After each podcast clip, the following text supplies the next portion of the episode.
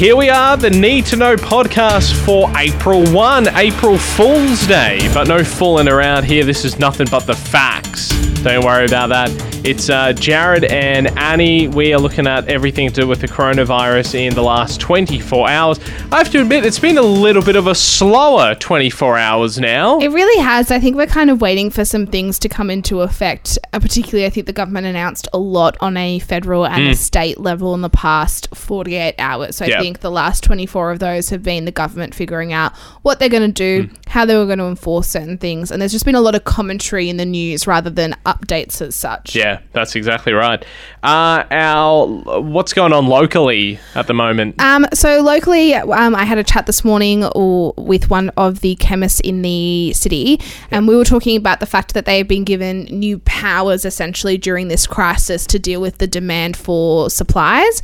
These include being able to open 24 hours, being able to dispense medication without a prescription in some circumstances, and also previous things that they've introduced are a limit to the amount of products Yeah. that you can buy. So Will Campbell was saying that they'd actually already had to put in a limit a while ago because people were trying to panic buy things like Ventolin and Yeah. Panadol and such like that. He was saying that people have been really stressed and worried, and that often actually gets put onto his staff who are dealing with them. So that's been really tough for them. He said that he welcomed the concept of not having a prescription in some cases. He said that he thinks that would help, uh, particularly for people who have chronic conditions and they just need to Mm. access the medicine that they always need to access. But there are rules that it won't be allowed to be used for things that can be highly addictive. yeah. However, he wasn't so keen on the idea of a 24 hour news pharmacy, basically saying that it wouldn't work in a regional area, particularly at the moment when pharmacies are already stretched to their limit. They're already under resourced in Yeah. terms of what they have. So he's just not sure whether that's actually something that will really help the situation at all. Yeah, and I think that's you know uh, we've seen it now with the supermarkets, Woolworths cutting back on their opening hours. I think the more that the shops, and we actually saw this in South Australia, their government allowed supermarkets to trade longer down there, and that actually heightened panic buying in SA. So I think that the longer you keep things open, the more temptation people have because they know the shops are open longer that they can go in there and, and possibly panic buy. So it's you know I know that there's all the economic reasons and staffing and all that, but it's probably not a good idea at this stage to have a 24 hour chemist anyway when people are so panicked and nervy about this stuff anyway. Yeah, and you know, he made a really good point that it might work for a metro area. You know, Yeah, if you have yeah. it in, you know, next to Sydney.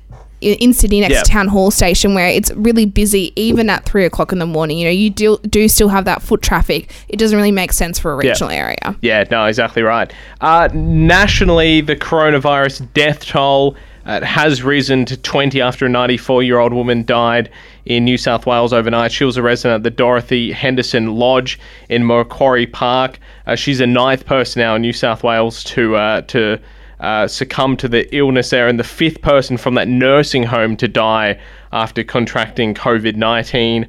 Uh, New South Wales recorded a further 150 new cases of COVID 19 overnight, bringing the state's total to 2,182. Uh, Premier Gladys Berejiklian this morning said the state's conducted more than 103,000 tests to date so far. Which I think is pretty important Yeah. to remember. You know, Yeah. I think sometimes we focus on how many people have coronavirus, and we should also remember how many people don't have coronavirus at some Yeah. stage. Something else really exciting, which we started to see yesterday, was we are seeing people start to recover Yeah. from the virus. So even here alone in the Hunter New England Health District, we've had 33 people Yeah. who've come out the other side, which is really, really great to see. Exactly right. Uh, we haven't done America so far because we've had so much here locally, but because we don't really have a lot to report on locally and nationally, America, it's been a real major issue, the coronavirus uh, pandemic there. Uh, overnight, they've now got the most amount of deaths anywhere so far from the coronavirus. They've exceeded the death tolls we saw in Italy and earlier on in the year in China.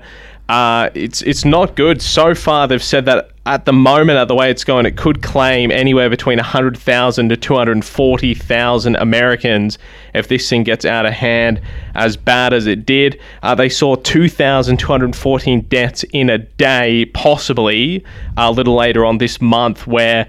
Uh, where all the stats are saying where the, the virus could peak in two weeks' time, which is strangely enough, and he's now sort of gone against what he was saying a couple of weeks ago. But that was about the same time that Trump said, let's open up everything, let's do Easter. The country will be running again. He's revised that because that was pretty much the medical bodies came out after and said, mate, that's where the peak's going to be.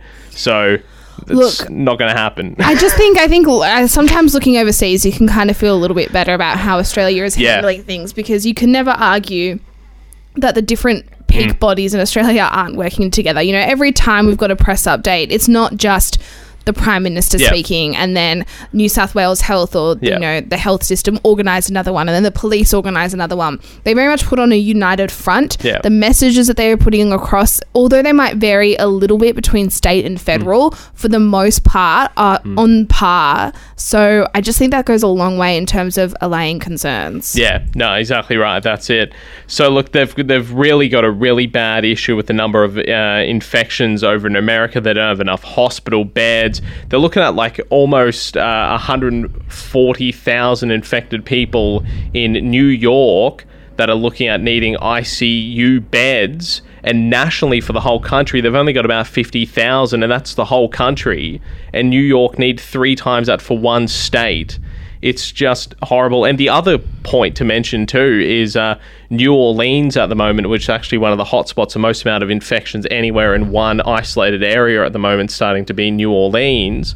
Uh, the amount of medical and uh, and doctors there that have actually got coronavirus has escalated as well. As pretty much two thirds of the doctors in New Orleans now have coronavirus, which takes out all your medical professionals. So it's it's I, I don't know if anyone's really got an answer even for what they even do. Yeah, it's it's, I a mess. It's, it's it's hard, you know. It's taken the lives of three thousand eight hundred Yeah. people in the US, which is a terrifying figure. I think Yeah. you know sometimes because we've had so few deaths in Australia by comparison. Yeah. I think we forget just how devastating this disease has been overseas. Yeah, no, that's exactly right. Um, just quickly, because I want to end on some good, nice news. Because I don't want to end on on how messed it is in in America. Some nice news from here in Tamworth too, with uh, the letters you can write. Yes, so there's a really great initiative called Tamworth Says Thanks, and it's organised by Tamworth True, which is a bit of an online co- community that has been created in the wake of coronavirus and gives people a chance to sort of band together and talk about things. And what they've decided to do is from Friday till the following Friday, you can print off these letters, um, well, these cards, and color Yeah. them in with your kids. You can color them in yourself, and you can write a little message of thanks. And then the idea is you take a photo of that and you email it to a business, or um, you could post it on the the walls of you know H and E Health, or you Yeah. could you know send it via email to the GP. Send it to whoever you want. Yeah. Write as many as you want, and it's just to show a bit of gratitude to both the businesses and the frontline staff who are still helping to keep this city running. So it's it's really awesome. It's a great initiative. It's just a way to keep your kids Yeah. Entertained, and it's also a way just to boost your mental health a little bit. I mean, who doesn't love some Yeah. coloring in? Yeah. You know, with a cup of tea or whatever. Just enjoy it, and also just take the time to say thanks because there's a lot of people who are working really, really hard to make sure that. Tamworth is safe during this, but also Yeah. that we have the Tamworth that we know and love on the other side of it. Yeah, no, exactly right. And look, you can get all the details about that and download the templates as well uh, from our website, fm929.com.au or 2tm.com.au.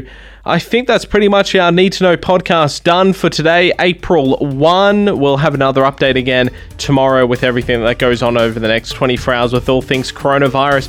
And of course, we do keep you up to date through both of those websites, 2tm.com.au and fm929.com.au. Have a sensational day. Talk soon. Thank you.